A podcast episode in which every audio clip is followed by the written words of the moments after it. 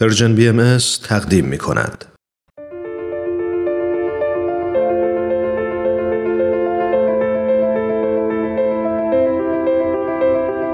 چراغ و دریچه.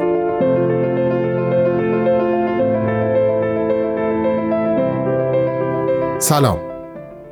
به نهمین قسمت از مجموع برنامه چراغ و دریچه گوش می‌کنین.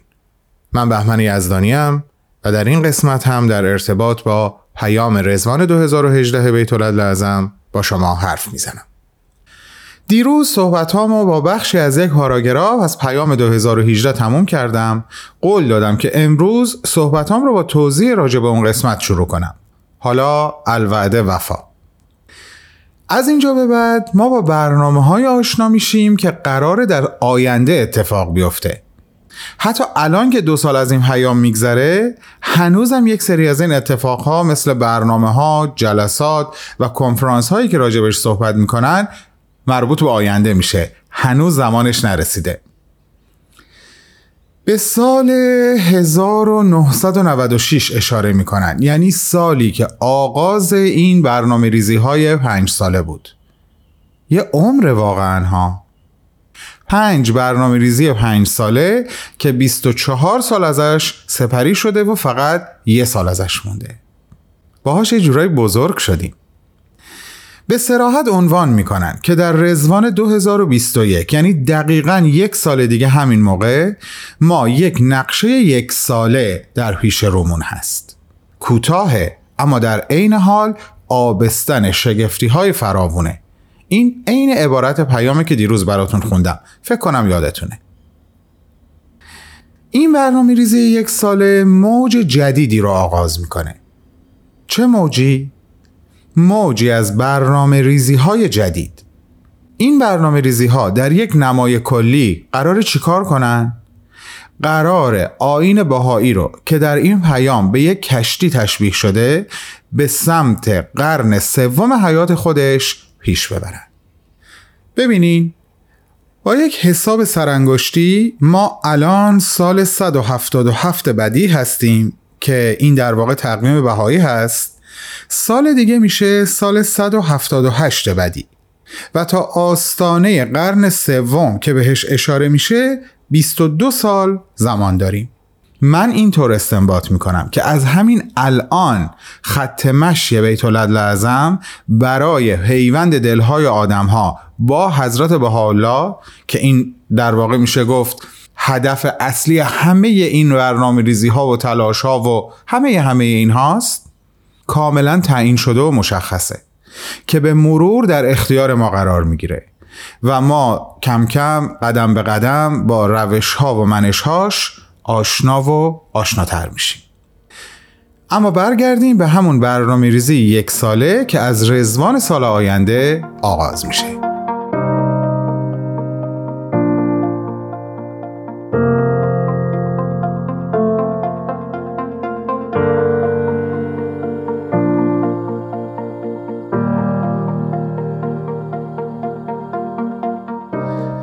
در طول اون دوازده ماهی که از راه می‌رسه ما یک بزرگ داشت خواهیم داشت. البته به نظر می‌رسه بیشتر از یکی. اما اولین بزرگ داشتی که توی این پیام بهش اشاره می‌کنن گرد همایی ویژه‌ای هست که قراره در مرکز جهانی برگزار بشه. به چه مناسبت؟ به مناسبت صدومین سال سعود یا همون درگذشت حضرت عبدالبها. و بعد می نویسن که این فقط اولین رویداد از سلسله رویداد هاست. خبر آمد خبری در راه است. بهتر بگم خبرهایی در راه است. دومین رویدادی که ازش صحبت می‌کنن تاریخش هست ژانویه 2022 این تاریخ مقارنه با صدومین سال قرائت علنی الواح وسایا الواح وسایا چیه؟ یکی از آثار حضرت عبدالبهاست که به نوعی وسیعتنامه ایشون هم محسوب میشه. یک کنفرانس هم به این مناسبت در مرکز جهانی برگزار خواهد شد. و عین بیان بیت لازم رو براتون میگم قوای روحانی منبعث از این دو گرد همایی تاریخی باید به احبای الهی ساکن در هر سرزمین منتقل گردد. قضیه همینجا تمام نمیشه. بلکه در جمله آخر این پاراگراف به سلسله کنفرانس های اشاره می‌کنن که در ماهای بعدی این دو رویداد تشکیل خواهد شد. چه پربار سالهای پیش رو!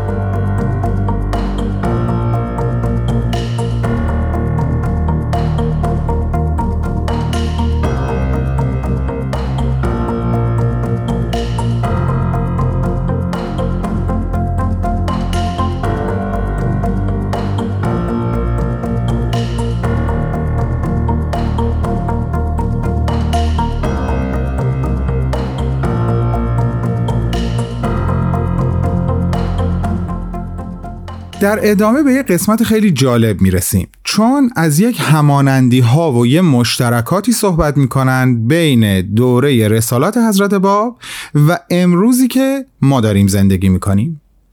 اما قبل از اینکه به اون اشاره کنم می‌خوام اینو براتون بگم که بیت لعظم در مراسمی که قراره به این مناسبت برگزار بشه که خب حالا دیگه شده شکوفایی فعالیت هایی رو پیش بینی می‌کنن که هیچی کم نداره. از چی هیچی کم نداره؟ از شکوه و قنای مراسمی که در بزرگداشت دویستمین سال روز میلاد حضرت بهاءالله برگزار شد. در ادامه می نویسن که این موقعیتی هست که هر جامعه ای، هر خانواده ای و هر قلبی با اشتیاق منتظر اون هست.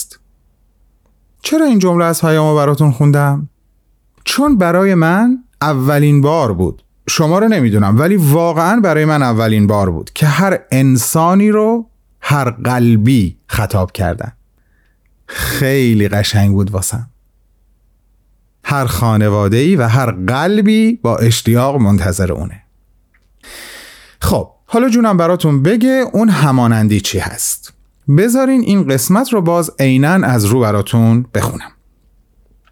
هرچند جهانی که حضرت باب در آن اعلان امر نمودند دو قرن با امروز فاصله دارد ولی هم از نظر رواج ظلم و ستم و هم از نظر آرزوی شدید بسیاری از مردم برای یافتن پاسخی که اتش روحشان را تسکین دهد به جهان امروز شباهت دارد.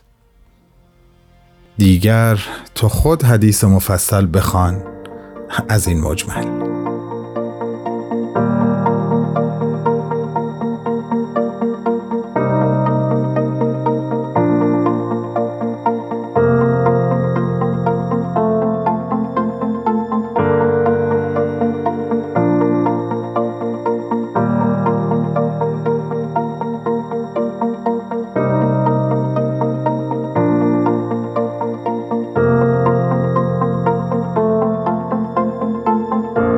در انتهای این پیام سرشار از بشارت و خبرهای خوش از ایام پیش رو به عنوان یک فرصت نام می‌برند که میشه ازش برای مرور و یادآوری حیات پیروان دلاور حضرت باب استفاده کرد.